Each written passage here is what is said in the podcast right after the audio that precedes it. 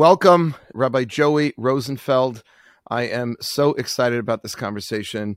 Uh, I'm a huge, huge fan of yours, and I was actually introduced, like some of the greatest things in my life, I've been introduced through through my own children. I have a number of my kids who listen uh, consistently to Inward and to some of your other Torah. It's just a, a real zechus and honor for us to have you on the Wildscast MJE's podcast. Thank you, Rabbi Joey Rosenfeld, and welcome. Sure. Thank you so much, Rabbi Wildes. Um, a very, very kind thing to say and continues to be a pleasant surprise. Um, so, Baruch Hashem.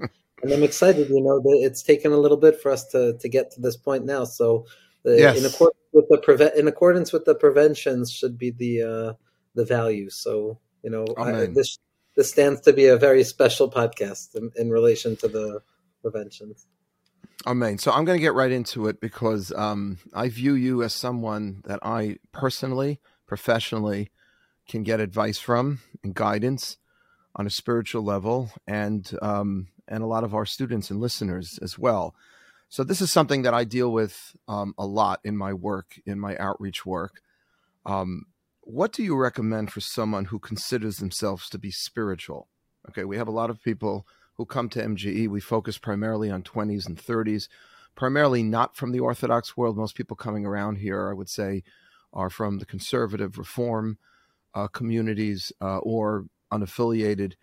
And a lot of them are, you know, they, spiritual people. They consider themselves to be spiritual, but they haven't found their spiritual path in Torah. And they might be um, going to yoga uh, classes, you know, once, twice a week. They might be meditating. Uh, some of them might even be into Buddhism. But the Torah, the mitzvos, just doesn't seem to be doing it for them. Some recommendation to a person who is perhaps listening now how to go about observing or approaching Torah and mitzvos that can help that individual find spirituality from within. Mm-hmm. Mm-hmm. So it's an incredibly significant question, obviously with regards to the uh, the the chasm between what we might refer to as spirituality and what we might refer to as religiosity, um, which is an important distinction. So first and foremost, one of the healthiest things that our generation can do is make a healthy distinction between spirituality and religiosity, because in truth, the the term religion in its framework does not necessarily capture the potency or the intensity and the light that Yiddishkeit or Judaism has to offer. So, when it comes to spirituality, the analogy I always love to give is that you can have a bottle of water, and the bottle is the religious framework, and the content of that bottle is the spiritual element that is at the heart of our religious observance. Now, you can have a person who has a very healthy and robust relationship between the bottle of ritual and the content of essence, but in the end of the day, if you have a person who has too much bottle and no liquid in it, meaning to say someone highly religious without any spirituality, we've seen the destructive nature that can come about from something like that. In our mm-hmm. generation, there's much more mm-hmm. of an emphasis on the content of the bottle without the bottle, of spirituality without the necessary confines of religiosity. So, so first and foremost, what I would try and do is validate the disinterest in in the typical model of what one would conceive of when they hear the word religion, right? Or the associations that one may have even with the religion of their youth. To to identify, to sit with, empathize in that space of their potential issue. And then I believe to, to ask the question of what exactly is it that is working for you?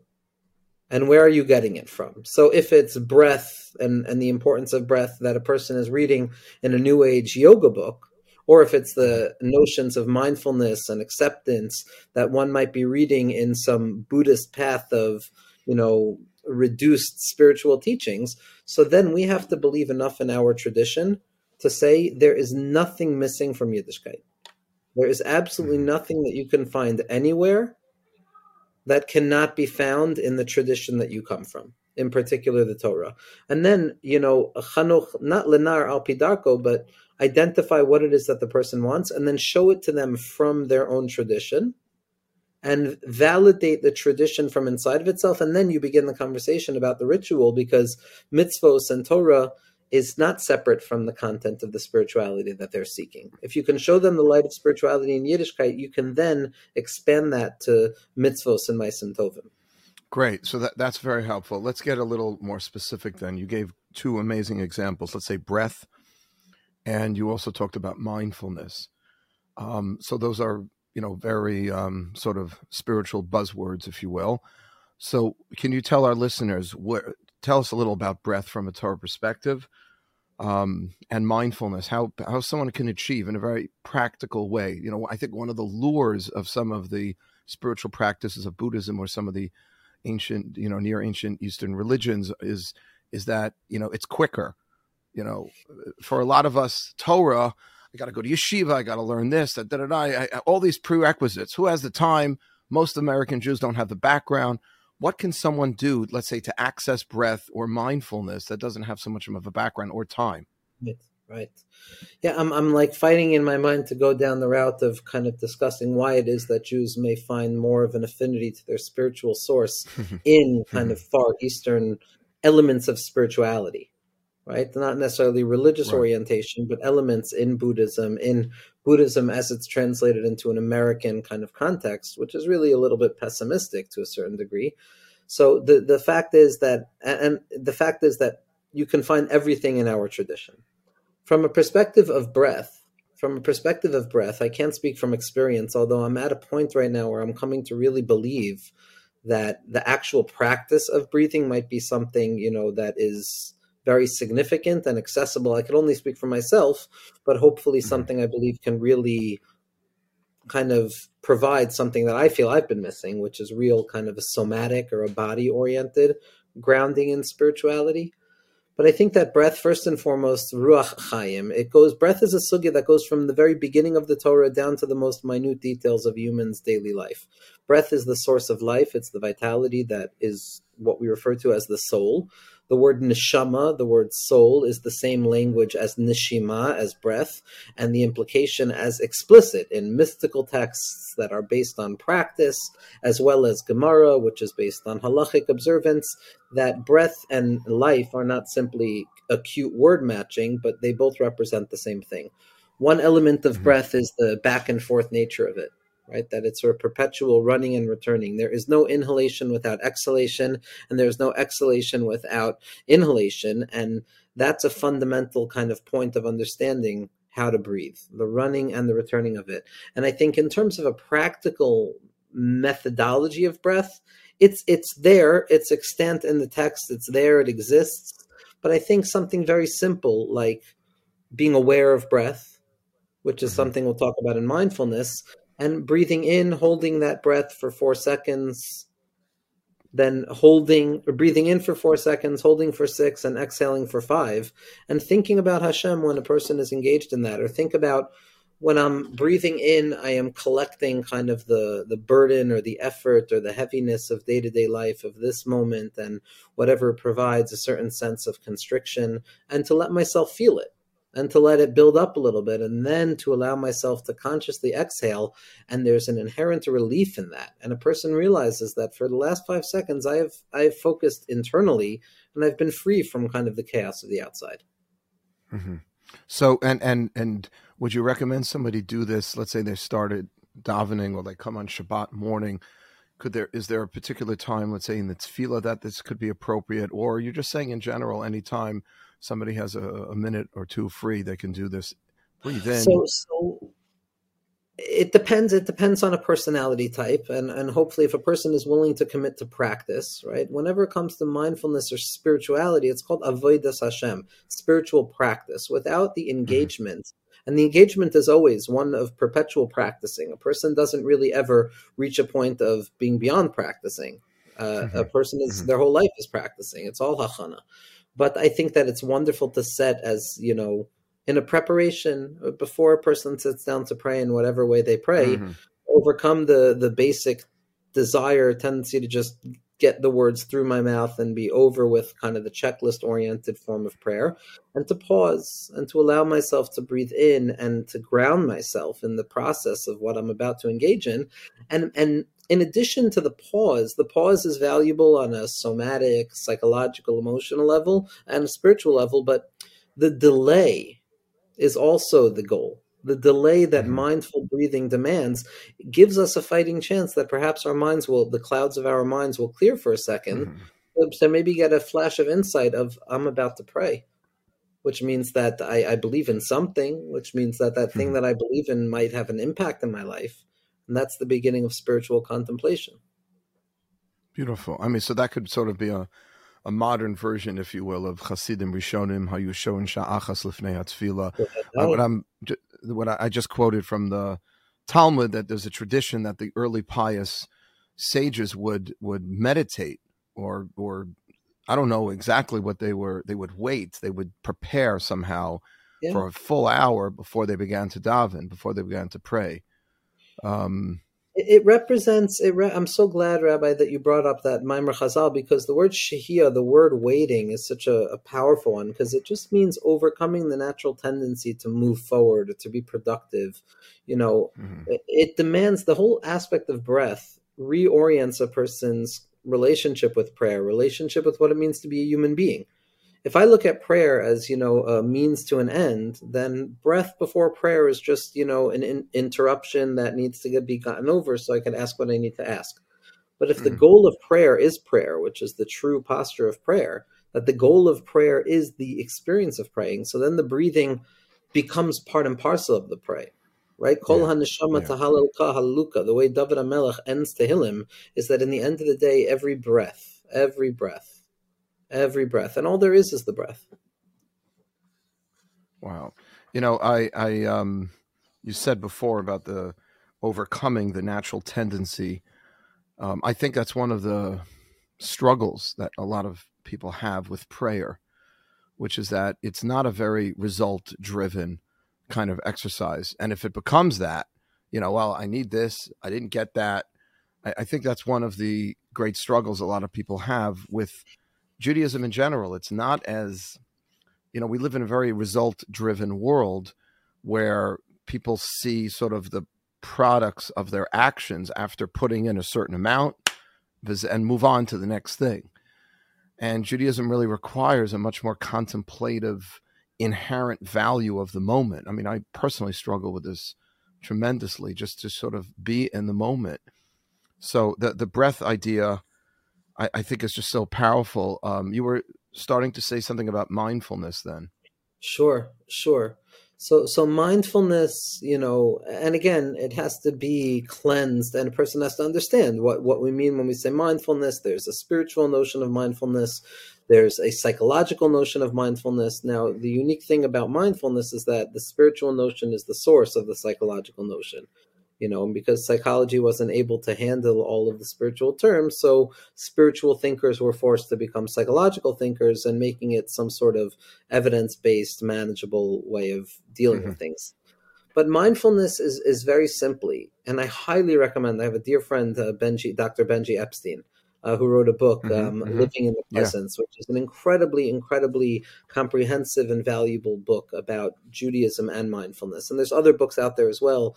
Uh, uh, there's uh, Dr. Feiner wrote a book on, on mindfulness as well. So there are many books out there. But mindfulness, uh, to, to paraphrase Jon Kabat-Zinn, who's a, a, a Jew, a, a Jewish thinker, uh, someone who spent a lot of time in the East, uh, a medically trained doctor, who's really the father of American or North American mindfulness. Prior to the kind of capitalization of mindfulness, which we see now, right? It's an amazing thing that we take mindfulness, which is departure and the one saving possibility of like capitalism, and we turn it into a capitalistic, you know. Yeah, well, listen, if we can, we'll monetize anything that isn't moving. Exactly. And you know what? Eh, Let them have the money, but as long as people are doing mindfulness, you know. But um, but Jon Kabat-Zinn summarizes mindfulness, which is in a very beautiful way, and every word has to be unpacked. But he describes mindfulness as paying attention in a particular way at the present moment, non-judgmentally. Mhm. Again, that's paying attention in a particular way at the present moment, non judgmentally. Now, what I would reorient only in terms of a Yiddishkeit or a Jewish approach is that the first four, let's lahavdil, let's say these four building blocks represent the four letters of Hakadosh Baruch Hu's name. So the Yud, which is Chachma, would represent paying attention, right? The stopping and paying attention. A symptom of sorts. Closing off a Yud is a very small dot. Then, in a particular way, meaning the rules and the regulations, that's the hey, that's Bina. Okay, that's the way I'm going to frame this experience. At the present moment, the Vav is drawing down into this moment itself. And then the Hey is the Malchus, which is non judgmentality of accepting it. But here I think it's very important to differentiate that if we're talking about quote unquote Buddhism, and I can't speak for Buddhism on any level, I could speak about the traditional spiritual tenets of Buddhism that are a prerequisite for any kind of healthy religious framework. Rabbi Tatz has a good mm-hmm. book on this. But yeah, yeah. instead of non judgmentality, Yiddishkeit is a, is a judgmental posture. It's a judgment. It's a it's a positive judgment. The the bias. There's a positivity bias, as there's a wonderful book that came out based on the teachings of Lubavitcher Rebbe Ganalinu. Yiddishkeit is not non-judgmental. It is a is a, a positivity bias to the point that everything is seen as a positive elevation. Whether we know how or not, that becomes a very separate conversation. But it's not in this present moment non-judgmentally. It's it's judging it for the good. It's seeing the good in it. And it's elevating that moment and it's demanding that this moment become a gateway to encounter God. And, and when you talk about the um, uh, just not judging, my, my, my son, my oldest son, who, who is very into meditation and Kabbalah and Hasidus, like he always talks about this idea of not judging the situation. So, how do you share that, if you will? How do you make that work with with human with, um, posture? Yeah, I want to hear you. No, finish. no, well, I get yeah, just just with the idea of not, um, you know, you just said everything is positivity. I mean, judging yeah, it positively, yeah. right? So what I would say, and I would, you know, I defer to anybody who practices. To be honest, I, I can speak in theory, and Bezras Hashem one day I'll know what it means to to do practice on one level or another. Bezras Hashem. But um, so I defer. I'm not trying to define what anybody's inner experience is, but I think there's two ways of looking at judgment. Judgment can be a, a cognitive tool of looking at a scenario and making a value judgment on it, right? Mm-hmm. A, a, discerning whether this is a, a positive or a negative thing. That's a cognitive tool. And, and then there's the posture of being in this world, which is completely one of judgment meaning the whole way of experiencing reality of right. being in a moment right. of feeling anything is through judgment where i am already questioning it you know what what does this mean for me right now what does this mean mm-hmm. how does this affect me it's more of a an egocentric not in an arrogant way but an egocentricity at the heart of every encounter but i believe mm-hmm. that one needs to detach themselves from that in a moment mm. of meditation as a preparation for meditation. And in the process of meditation again one one is not cognitively directing their minds in in a particular way. So in that sense a person it's more of a non-active engagement. But i do think over here over here the positive judgment is also and and so there's two mahalchims. First off, we get rid of the posture of judgment, and then I can mm-hmm. look at a scenario and say this is for the good or this is not for the good. So the posture of judging everything as it affects me in my own individual way needs to be removed. But still, I believe there has to be a positivity bias. But the other way I would frame it, and I think this is really at the heart of Kabbalah and Hasidus, is that in truth they're they're one and the same. What your son is saying and what I'm saying, in the sense that it's not so much when a person lets go of the desire to judge or value the scenario, a person taps into a place of positivity. Mm. And so, why, why, why, is why is that why is that the default? Why is positivity the default? So, it, it, because it has to be, because otherwise all is lost. It's hmm. not the natural. It's not the natural positioning. Right. Right. It's but, a choice. I mean, it's, it's a choice to look at it. It's a choice to choose to to frame experience in that lens. I agree with you. It is not a given, mm-hmm. but it is the only option. Mm-hmm. That's what I think. Meaning, it's a survival technique. It's not, you know. I always like to say, and where Rabbi Nachman's teachings offer us, and in, in the teachings of happiness and positivity, you know, if somebody is truly experiencing positivity, they're not going to warn you a thousand times, never ever let go of positivity, never let go of positivity. It's forbidden to let go of positivity. You need to force yourself to be positive in spite of all things, right? That doesn't sound necessarily like such a, a, great argument for positivity right? Hmm. Because if it were there, why would I have to force myself so much? But elama, the whole avoda is, and and this is by design, is to compel oneself to joy or to choose joy. Wow. And then That's by a, non yeah. non judgmentality, a person taps into that space of when a person comes to the bareness of reality, the only thing to do is judge it positively with hope. Otherwise, you don't. So otherwise, you don't get up. And and you say when you say there's no choice, I mean there is a choice. Obviously, it's a choice, but it's the best choice because you're saying the the alternative is despair. So I, I, I, I think that you're right. It's the best choice, and I also think that it, maybe it's not so much of a real choice because a, a Jew, again, why, how, in what way, I, I have no idea. Mm-hmm. But mm-hmm. but a Jew, I can only speak from my own experience, and the particular is representative of the the collective as well in every case. Even when a person tries to allow themselves to entertain the opposite choice, of of things being geferlich and, and, and being broken. And, and and even if decisions are made based on that perspective, that just means that a person wasn't present enough to to come back to the conclusion that no, it's still positive. Meaning, mm-hmm. even at the heart of despair, there is no despair because we're at the elasticity of faith the elasticity of, of the chachma of our Torah and the way Amuna is transcribed through the sages and through the teachers of, of Yiddishkeit is that wherever you go, Hashem is there with you. And even in the places of hopelessness, a person will, if, if we're open enough, a person comes to a place of realizing that I still, as long as I'm breathing, there is still more right with me than there is wrong with me. Beautiful. As long as I'm breathing, and there's an irreducibility of hope. And why?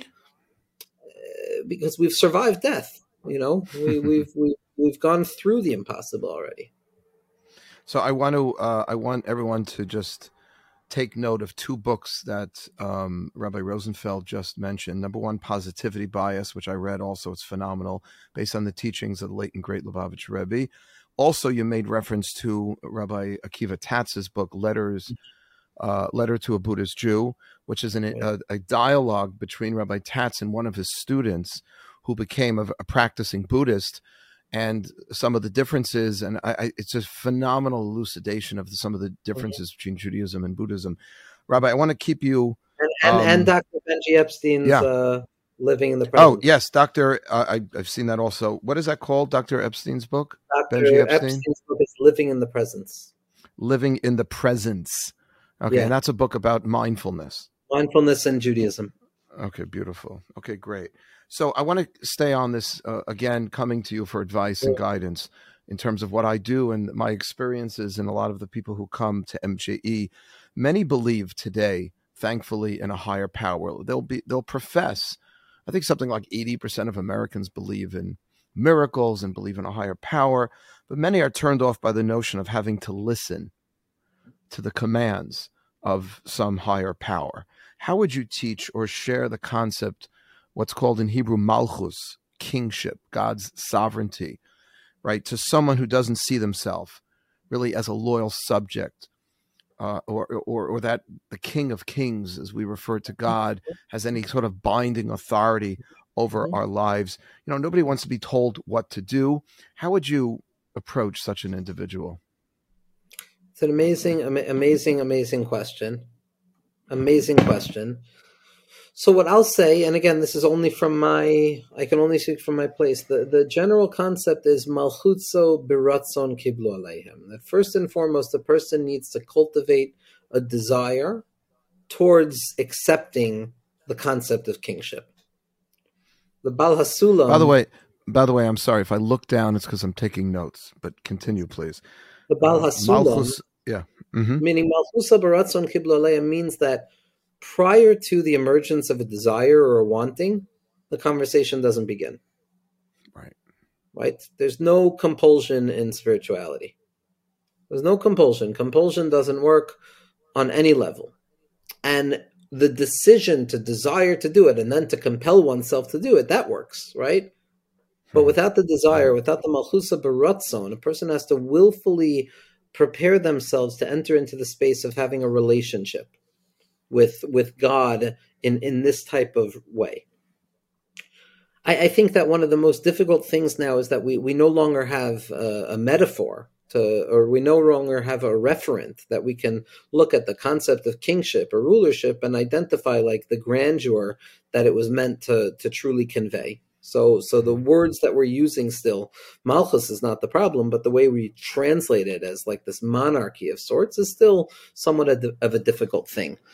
I, I mm-hmm. think that first and foremost, when it comes to when it comes to the mitzvos, there, there's two ways of, of identifying what the Torah is telling us. There's the, the the oral law, which is the Talmud, which is Mishnah, which is the revealed aspect and the teachings of the Torah and all of its manifestations. And then there's something referred to as the inner teachings of Torah, Pnimius Torah. Now, what must be understood at the outset, at the at, at every point of it, that these two Torahs are wedged together through and through and are in truth ultimately just reflective of one another. There is no deviation. There's the same rules, same dimensions, same everything. Anytime that a person encounters a stira or a contradiction in terms of the relate of something that pnimius Torah, the inner interiority of Torah is saying, versus what the chitzonius Torah is saying, versus the exteriority of Torah, then it's a mistake in understanding and not a problem with the ideas themselves. Mm-hmm, mm-hmm. So they're just two ways of approaching a singular idea. So in the Zohar, we have a concept of Taryag mitzvos. We have a concept of Taryag mitzvos of 613 commandments. Okay, that's how we tend to translate the word mitzvah. In the Zohar, there's not really this concept of 613 mitzvos. It's referred to as Taryag itin. Itin is a, a translation of the word etza, which means a suggestion suggestion. And so I believe that in order to reorient ourselves towards the concept of mitzvos, which we tend to see as commands, we first have to identify them as suggestions, meaning to say that what the Torah is doing for me, in all of its manifold expressions and minutiae of halacha, is a suggestion as to how to best accomplish self actualization in this world. Mm-hmm that the mitzvah means something different to each and every person.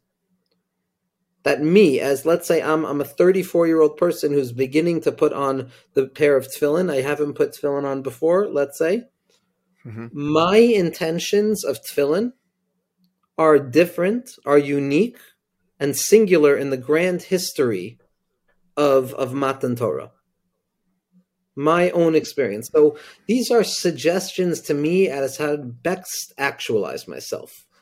Mm-hmm. Once I accept that, and I might have to willfully accept that, I may blindly accept that, but one must assume that the suggestions that they're getting from a higher power that they place their trust in and have a generally positive association with, that those suggestions are for our best interest.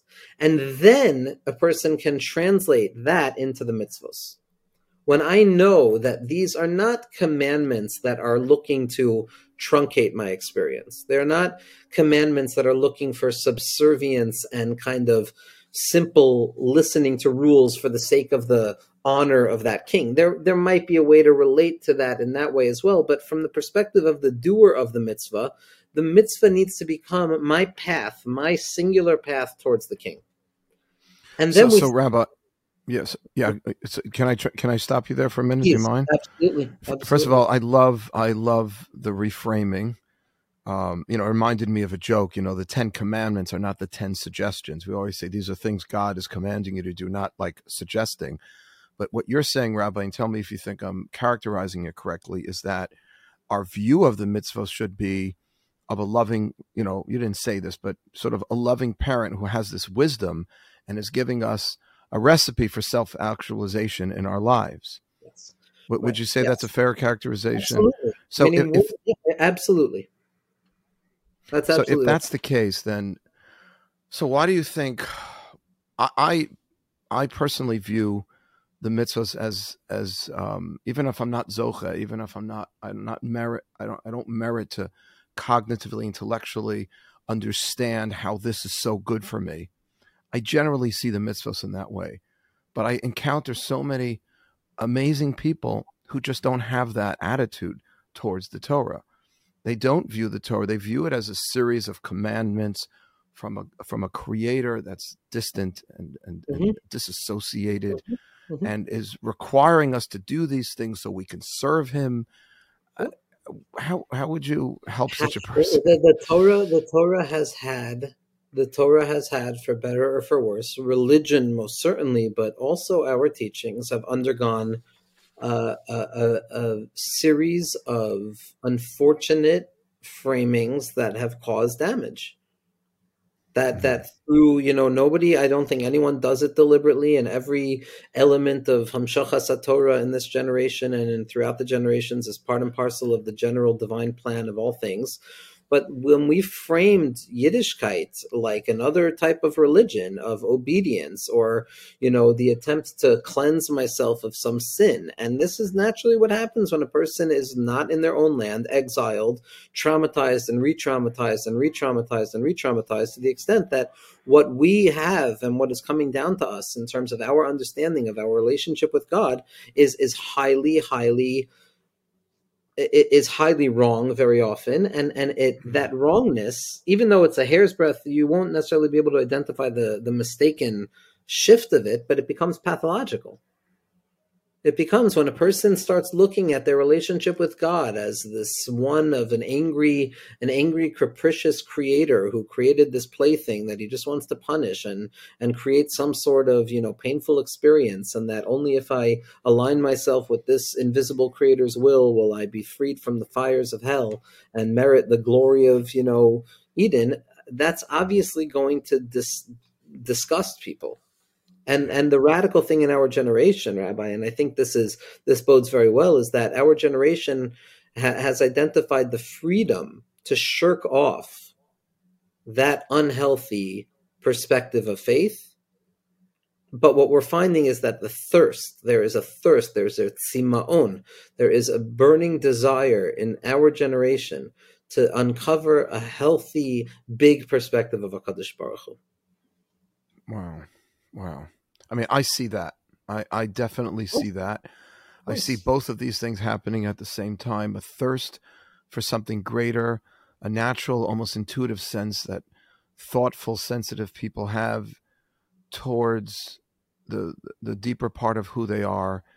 Um, but like this block, this block that Judaism can't be that path because it's just filled with all these rules and laws that you know we're never explained or don't seem to make a lot of sense. Yeah. So how could how could keeping code like I can eat this but I can't eat that? So yeah. that's somehow going to make that that's like a path to enlightenment. Like how you know um, um, and in this on a practical level there has to be a system of education and you know with all of the my rebbe of moshe weinberger wrote a book on outreach and the halachos of outreach yeah. and what needs to be identified and what doesn't need to be it doesn't need to be a tidal wave of you know acceptance upon oneself the willingness to engage in every minute halacha there are gradations of growth and i think that if you give a person like any meal if you give a person a, a tasty appetizer without stuffing them on the appetizer.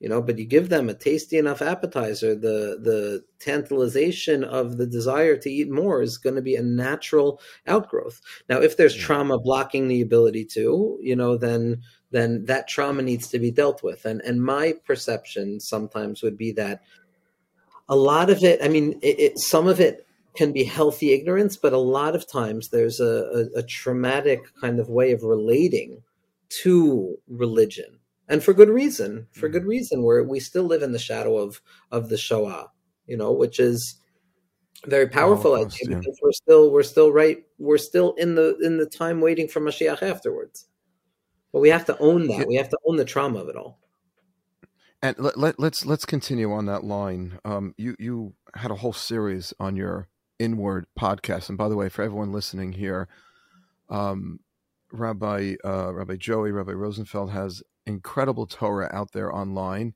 His one of his podcasts is called Inward, and I really recommend it. And you, my son Yehuda, um, shared with me some of your uh, episodes on trauma. Can you speak a little from a Kabbalistic perspective and how that also relates to your work as a rabbi and mm. as a an addiction therapist as well? Sure, sure, absolutely. Um, so first and foremost, you know, I before I even begin to talk about trauma, I always feel that it's necessary to make a clear cut between what may be identified as a clinical experience of trauma which necessitates real psychological, psychiatric intervention based on an event that has taken place imposed from the outside, and the general kind of framework of trauma that I tend to speak about. This has typically been referred to as capital T trauma, which event refers to a particular event. Which is a mm-hmm. separate mm. category that does not get spoken about necessarily in spiritual terms until it gets worked out. And then the lowercase t trauma, which is basically the trauma of everyday life. Now, there is room to say, I believe, that if anyone's lived past, you know, let's say 9 11 or certainly the time period we find ourselves in now on, on various fronts, with grandparents perhaps who have, you know, been survivors of the war or knowing survivors of the war or knowing about the Holocaust, I think it is fair to say to a certain degree that there's really not many people who can't necessarily identify themselves as a capital T trauma experiencer to the point that we can refer to ourselves as post traumatic subjects, meaning our generation is a post traumatic generation, right? It's post trauma. So the Torah of our mm-hmm. generation has mm-hmm. to be a post traumatic Torah. And and I think that from a from a, a pnimius oriented perspective, there is a very identifiable stream of thought when it comes to trauma, and that is that trauma is built into the plan meaning not the mm-hmm. suffering associated with individual cases of trauma, but trauma as a verb. Trauma as a as an adverb in the sense that it refers to any event that takes place that is a direct shift or opposition to what I had assumed would be the continuation of what was happening previously. Any shift, mm-hmm. abrupt breaking away from what I had expected to what is now present in front of me, is identifiable as a trauma. And so even if it's not like what what normally we associate with the word trauma, like God forbid, like a re- right. Bevadai, hearing right. good news can also be a traumatic experience. In the sense, I'm talking again, mm-hmm. I'm not talking symptom or pathology now. I'm talking the concept of trauma. Trauma is mm-hmm. a sudden appearance of something. You know, the last year that I gave in that trauma series was this attempt to describe this very point, and the title I gave was the the redemption of trauma and the trauma of redemption meaning mm-hmm. that mm-hmm. once a person frees themselves from the typical way we think about trauma then we can come to understand how even how even redemption itself can be considered traumatic because it's going to be a sudden shift from what we had expected except for those who wait on a daily basis but trauma is this sudden breaking apart of what was previously kind of created for something new taking place something overwhelming and here's where there's going to be a difference. In Pnimius, Tzimtzum, Hashem's kind of yes. Uh, Pen, just just to translate the terms, oh, Pnimius is just sort of the inner, yeah, the inner teachings of Torah. We could go into a right. full description of what that represents, but but in in the inner teachings of Torah, the trauma is constitutive, meaning it's a breaking that builds. Every breakdown is the preparation for an incoming breakthrough that necessitated the destruction or the falling apart of some previous stage, which was considered immature to a certain degree, even on a mm-hmm. structural mm-hmm. way, in relation to what is about to come. So the trauma, the breaking down, is always in preparation for a breakthrough but not only that it's not simply in the in the aspect of a preparation but it is part and parcel of the breakthrough itself that the broken pieces that are a result of the trauma are the very pieces that are utilized to rebuild and reconstruct a rectified version of things in a way that could not have been possible without the breaking apart mm-hmm. So trauma is part of the construction. It's a shvira. It's something that breaks apart.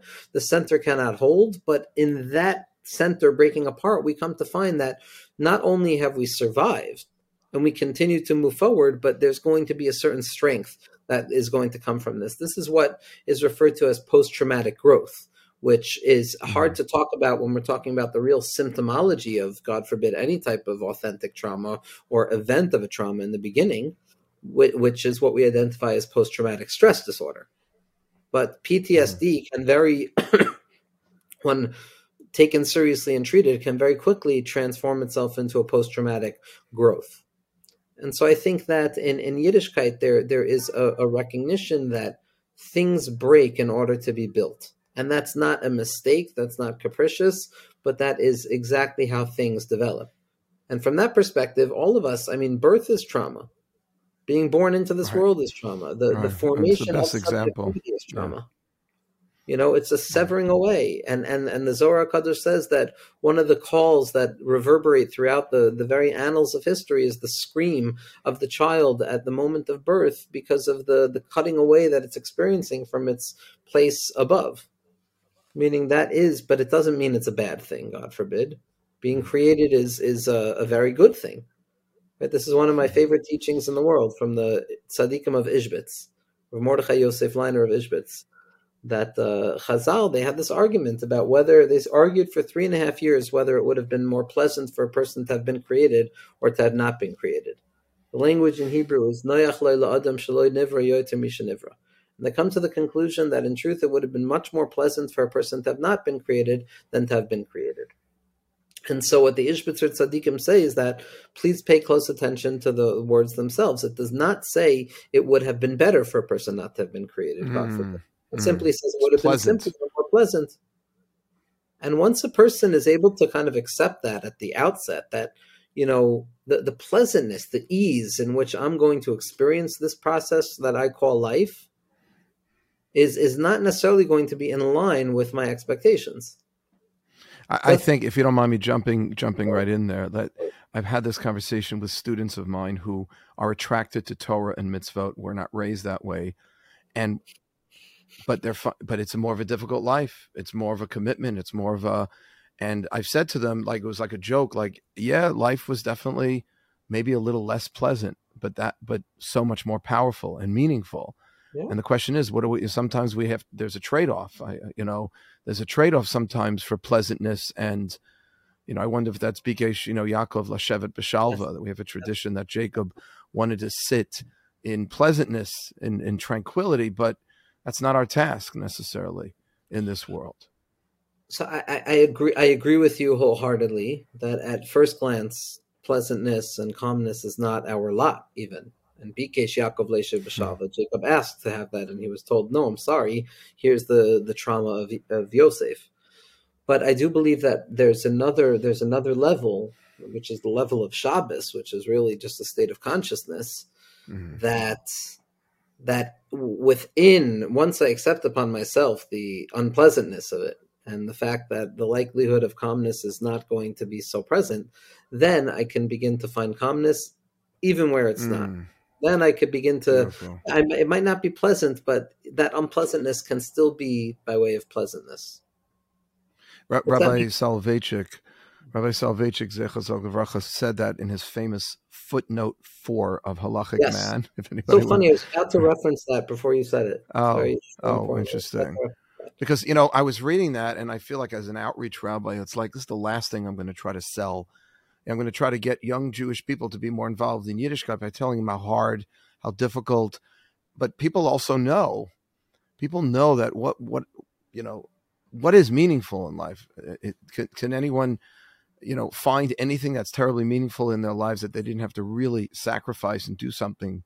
Yeah. And that and that feeling, I think I think Rav Soloveitchik says in terms of the the Shalshudas, he talks about the third meal, where you can feel that a little, that sense of tranquility, but it only comes after this terrible torment and, and mm-hmm. upheaval and conflict. Mm-hmm. Yeah. And I think Rav Soloveitchik describes that so powerfully so powerfully.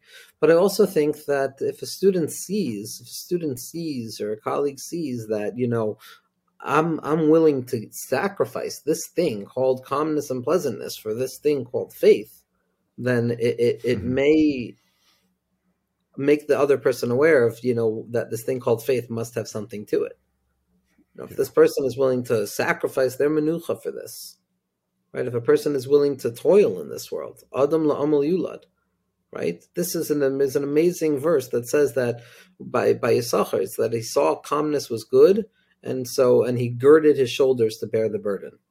What does that mean? If you see calmness is good, why bear the burden? What burden is there to bear? You want calmness. And the Baal HaSulam said that really the thing that we love most in this world we give over to God. And that's our desire for calmness. We give it over to mm-hmm. God and we say, we're not going to find calmness. We're willing to put in the effort. And then we find menucha. When, when we say Yaakov want, Jacob wanted to find peace, right? Umiyad kufsa alav rugza Yosef. There's two ways to look at it. We can say Yaakov Avinu asked for calmness in this world.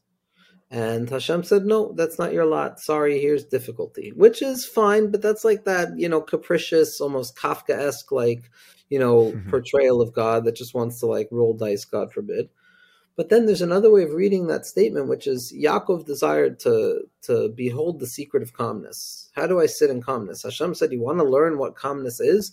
Here, take a really difficult situation, take a trauma, and find calmness in there, and that's where you're going to really find Shalva. Hmm. That it's an opportunity. Hashem is saying, You want Shalva, you want to understand the secret of calmness. You're not going to find it in what you expect to be calm, you're going to find it in the struggle. And and going back to what you said before, Rabbi, about that in order for there to be a breakthrough, there has to be some kind of break, right? In order for a mother to birth a child, there is trauma.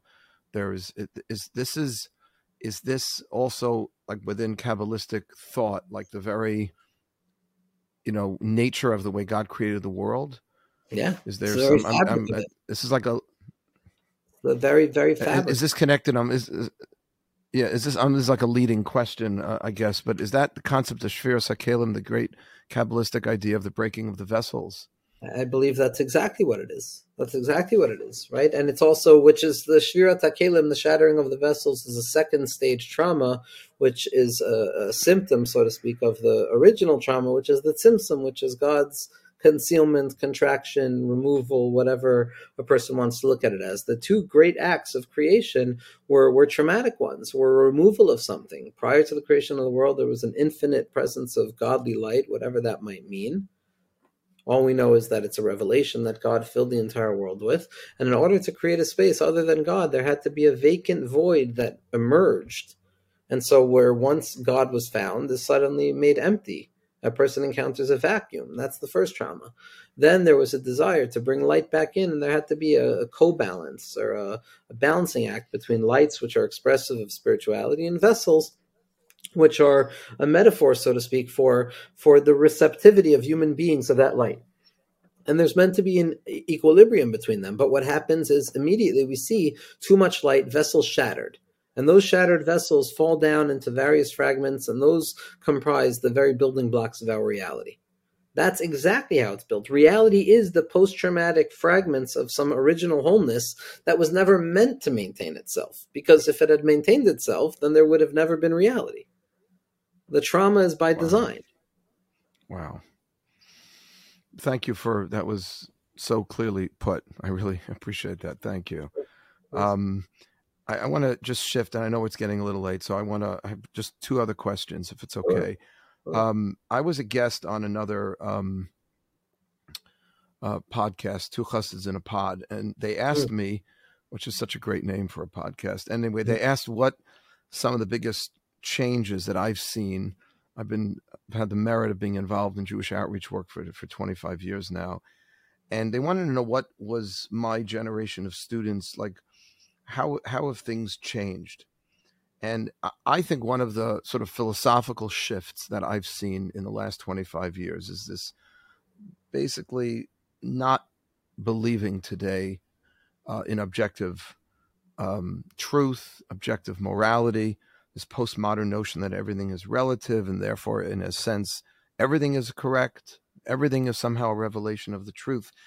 Could you give us a little sense of the Kabbalistic or Hasidic perspective on this because we have these ideas of Shivim Panim LaTorah, the 70 faces of the Torah, you know, two Jews, three opinions. We're not afraid of machloket. We're not afraid of debate. And yet Judaism holds on to certain eternal truths that are exclusive of other things. I'm wondering if you could just speak to that because it's a real issue. I mean, it's, a, it's the great mystery of all things. You know, how it could be that every element of the Torah, every opinion, every shita is true in its own relative positioning, but at the same point, in the manifestation down here in the practical reality, we choose one point over others. This mm-hmm. is already so. The way that tzaddikim describe this paradox is that it's a paradox, and therefore the only vessel necessary or capable of receiving it is not one of intellect, which abhors paradox. The law of non contradiction is the binding law of the philosophical Greek oriented mind. That A, if A is opposite to B and B is opposite to A, then A and B cannot coexist in the same point. But Kabbalah, Pnimius Torah, very simply and, and dutifully accepts the very premise that A and B, in spite of the fact that they are in opposition to each other, they can coexist. It's a paradox, and the only vessel for that is amuna or faith. Nevertheless, I believe that the, the question of relativism, the relativism of truth, right, mm-hmm. and the postmodern moment, right, which was this recognition really that all of the previous systems of truth, all of the previous systems, not necessarily of truth, but those structures that took truth and and utilized it for their own power right Th- those binding mm-hmm. things of the hierarchies of who's better who's worse of what's more valuable presence at all of the different things people began to say wait a second who said who said that these definitive principles that we have been living in accordance with in terms of the intellectual categories of thought these are not divinely these are not divinely formed these are human mm-hmm. constructs. And every time anything is built on human constructs, there's going to come a point of revolution where they say, this is not binding. Why are we even in these shackles of reason? And and what was amazing about the postmodern moment is that were so many Jewish philosophers who took this as an opportunity, not for nihilistic kind of making things valueless completely, but really grabbing hold of this and saying, okay, now this is where real value comes out. If nothing matters, then what I do in this moment matters more than anything imaginable. Because my actions and my perspective and the way I live my life is the is the way I am the narrator of reality. Each and every person is the author of their own narrative and reality. And that can be taken, that's an immense responsibility an immense mm-hmm. responsibility mm-hmm. to be the author of my own reality, to take from that impossibly infinite space where, in truth, from the perspective of God, everything is simply relative and untrue because only Hashem Elokeichem emes. From the perspective of godliness, we refer to this world as Alma de Shikra. The fact that law, that this relativism of truth has been weaponized, these are all just kind of symptoms of, of an emergent idea. Mm-hmm but it's a delicate one. So one has to hold on to the realization that all that matters is my perspective and how I choose in line with how I have chosen to live my life, how it has been conveyed to me by the people I trust and the framework in which I want to live my life. Hopefully, Torah, Kedusha, Tara. But to, at the same moment as holding so steadfast in my own particular stream, to recognize that vis a vis the other person, mine is my relative grasp which means that I am no longer engaged in any type of violent relationship with the other where I'm trying to impose. I'm trying to share, yes, mm-hmm. because my world is better for, for that, because I see the guideposts of Torah and mitzvah and the way that I engage in my life as the guiding principle in my life. And naturally, if I have good, just like God is good and wants to bestow good, so too when a person sees the good, they want to share the good. We want to share what we have found. We want to share the ability to choose this particular zerem of Torah and mitzvah, while at the same point keeping that open mind vis-a-vis other people. Does that does that right, make but, sense? And, and, it does, but how would then you translate it to some of the things that are happening in our society, the gender fluidity? Um, I'll These have students all, who t- any any time any time and maybe it's better, Rabbi, to say even to to highlight, meaning some what you see as those symptoms of this idea, you know, misapplied. So we have the gender fluidity. What what are some of the other ways that this manifests? I mean, it manifests in just basic um, values that the Torah has held dear for mm-hmm. for for eternity. Right. You know, since you know about marriage and about uh, you mm-hmm. know just I mean, it's literally it's just all the social wars that are right. being fought right. today seem to be you know, challenging certain objective standards that we always just assumed because in the Judeo-Christian ethic from our Torah, you know, but that's that's being called into question. Right, and but again, frame if we frame this question, the question of Shvirat HaKelim, and the, the broken vessels, yeah, the, the, breakthrough that precedes uh, uh, the breakdown that precedes a breakthrough. On, on a general perspective, anytime that there's an or that's ready to come into the world, a light, a perspective shift, a mm-hmm. perspectival mm-hmm. shift, the vessels need to be prepared for this. This has always been the case. 1840 was meant to be a year of mass revelation in terms of the secrets of Torah, which it was, but it was not the redemption that it was meant to be because that that went to the industrial revolution. And in in times of, you know, great excitement and anticipation, there's a ha'ara, there's a notion that comes down into the world. And if a person is prepared to receive it properly, then they receive it properly. If not, that very same message is going to be there, but in a misguided, boggled, kind of individualized and, and almost perverse way. And so the hmm. light that is coming down into the world is a light of unity the very notion at the core of it, from a spiritual perspective, of the fluidity between what one might identify as a gendered category of God in this expression or a gendered category of that, of God in that experience, or right and left, we, at the highest levels, those things are null and void. And so when there's a hisoirus, now that doesn't affect one iota of how we practically live our lives. Right.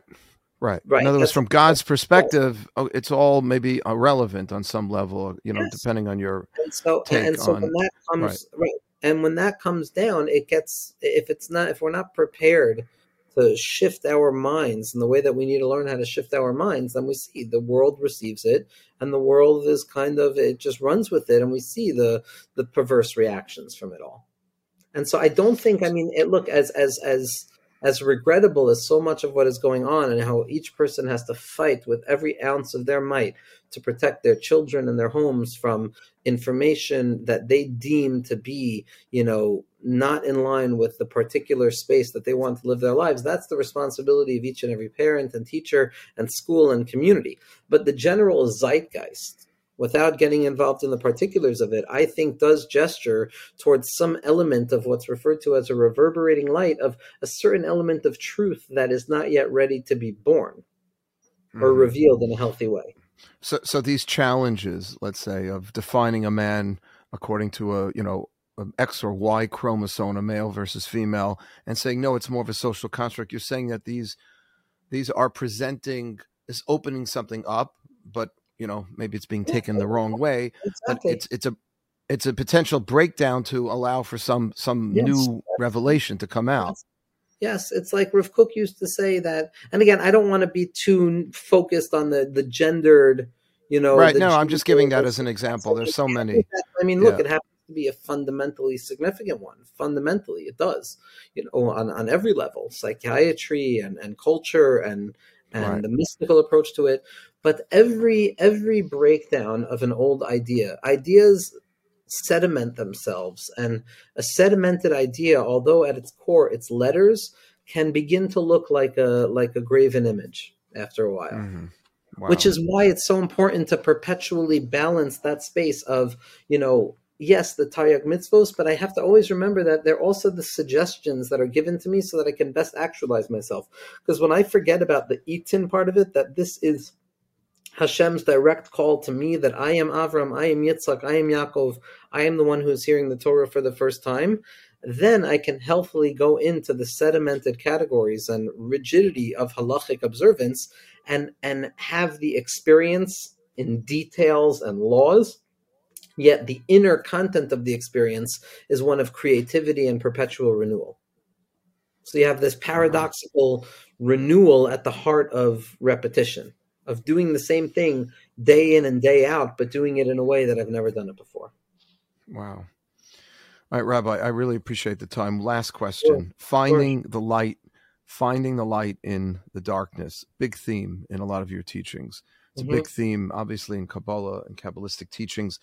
How you, as a therapist and as a teacher of Torah, can we apply this practically? right? Is there something that our listeners, myself included, all of us can do when we're in those dark times that can allow us to find the light outside of just believing that it's there?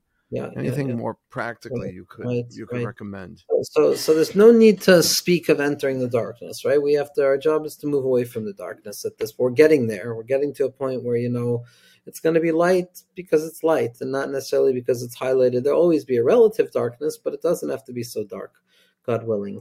But I think there's a, a three stage process that I very often like to utilize or try and share from um, from the Baal Shem Tov Hakadosh, from the Holy Baal Shem Tov, of Yisrael Baal Shem Tov, the founding father and initiator of the Hasidic revolution at the heart of Yiddishkeit, which is something that I am, you know, completely and utterly subsumed by and part of. And you know, this comes from blood, from Chust, Satmar, whatever, and um, not whatever, just it's a longer conversation. So the Baal Shem Tov gives a three-stage, you know, way of dealing with darkness and emerging out of that darkness, or really grappling with that darkness.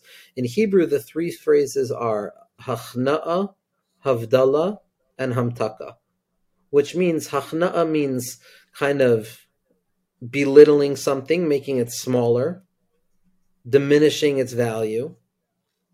Havdalah means separating myself from something, and Hamtaka means sweetening something.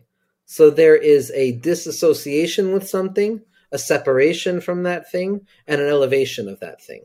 So when a person encounters a difficulty, which they might identify as a darkness in their lives, first and foremost, what one must do is name it in order to reduce it in size. Very often, our reactions to circumstances are rooted in cognitive distortions, let's say catastrophication, where one thing might be going wrong and it multiplies in my mind to be 10 things.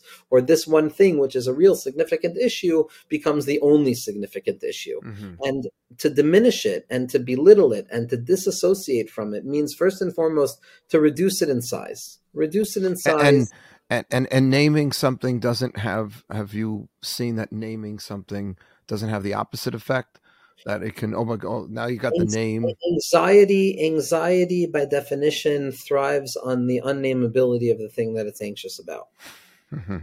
Right? Gotcha. it's like a very classic thing you know it's like if you can't name it then there's no way to react to it. Fear on the Right. other hand is a very healthy response. I know what i'm afraid of. I know what preparation i have to do and so you know Got like it. i love human beings no matter how much richness we put into the development of cities and structure we can't sim- we can't get by the brute force of mother nature. We can't get through teva. A hurricane can come and destroy everything but that's a little bit hard for people to contemplate right? If i'm living in florida i have to worry god forbid that the brute force of unnamable nature is going to come destroy it. So i'm told to be afraid of thomas. It's much easier. Thomas it's an identifiable name. You name a hurricane you reduce it in size Hachna'a means minimizing the issue, realizing that a lot of the magnification is is from my own eyes. That's not ignoring the problem. And sometimes I might need to speak to somebody, a friend, a colleague to get an external perspective. But if I am subsumed by the issue, I can't get out of it. If my entire life is this issue, there's no breaking free of it. So first there's a disassociation and a minimization. Then I separate myself from the issue. I have to identify the fact that I am still here. I am still breathing. I am still functioning in spite of the fact that I am in pain or that there's an emotional discrepancy or that, you know, or or this happened in my life or that happened in my life. And again, all of this is after one has stabilized whatever needs to be stabilized on a practical matter, obviously. If Mhm. there's a real Right. issue, you don't start with the psychological or the mental work, you start with the practical things that need to be done. Um, so once I've minimized it, I can then step out of the problem. I'm no longer identifying myself with the problem. I'm no longer thick in the in the swamp of shame associated with the problem where I identify with the problem. Now I, I feel the the lighter burden of guilt, which is okay, there's a problem, but you know, I'm it's not me. I've separated myself from it. Instead of seeing it as a subjective force field, I am, am now able to objectify it and see it as something other than me. And at that point, then I engage in the hamtaka process, the sweetening process, which is how can I find either God in my life as a result of this, and the emotions opened up in front of me as a result of this encounter, or what's the perspectival shift that I can take as a result of this, or what openings does this issue provide in my life, or how can I try and redeem it? And that's the sweetening practice. So once it's been minimized and separated to the degree that I can now remove myself from it and look at it objectively, then I can begin the work of kind of elevating it. Wow. And and um is there I mean I guess it depends on the person and the trauma or whatever experience a person's having. Let's say it's not the trauma. You know, it's not like some you know very very dramatic. Uh, you know, I heard recently that the bracha of Re'ev Yanyenu V'Rivarivenu, one of the blessings where we ask Hashem to look at our afflictions, is not necessarily referring to something objectively so awful. It could be referring to just the everyday anxiety that many of us are plagued with. Absolutely. Right. So, so I guess uh, in other words, so, so would you recommend somebody engage in all these three? I mean, the, the third one about elevating, in other words, first name it, because if you name it, you can reduce it, calling the hurricane, whatever it is, or if it's not a, it's not a right. traumatic ex- experience, capital T, but right. you know, um, because you said that anxiety sort of um, plays off that unknown. And once you know what it is, its contours, you can kind of like begin to tackle it. The second is to not see yourself as a not see yourself as the anxiety or you know those you separate yourself enough so you could look at it mm-hmm. and then the third is to somehow elevate it how do you sure. elevate it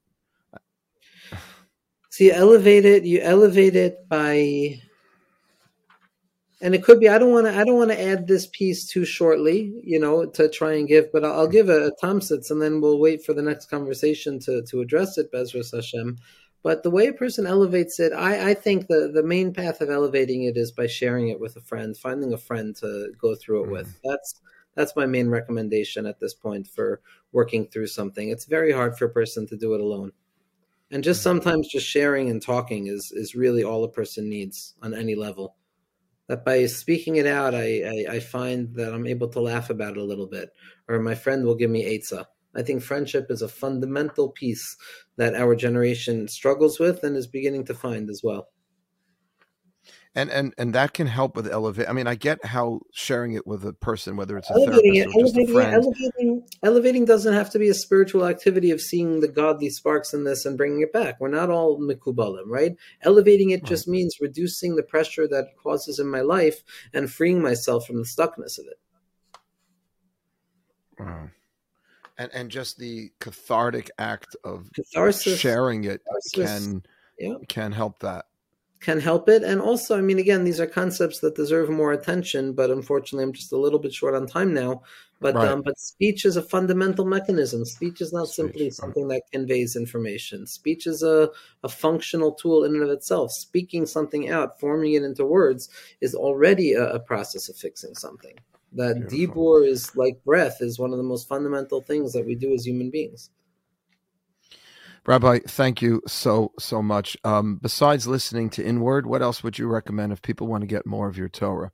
So there's a website that that somebody made for me. Thankfully, it's joeyrosenfeld.org. Um, mm-hmm. You know, I have my my YouTube shiurim. Um, I have uh, I'm very much connected to a tzaddik Rav Yitzchak Meyer Morgenstern, and I have a, a, WhatsApp group about him. I'm happy to share all of that. So I have many various ways of mm-hmm. sharing. Academia has a number of articles. So so Bezras Hashem, but we'll continue Mirz Hashem to share more Great. of the. Okay. Amen. Amen. Rabbi, thank you so much for your time and your wisdom. I really, really appreciate it. You, you, should uh, just continue to go to Mechayil El Chayil from strength Amen. to strength. Amen. Kol Rabbi, thank you so much.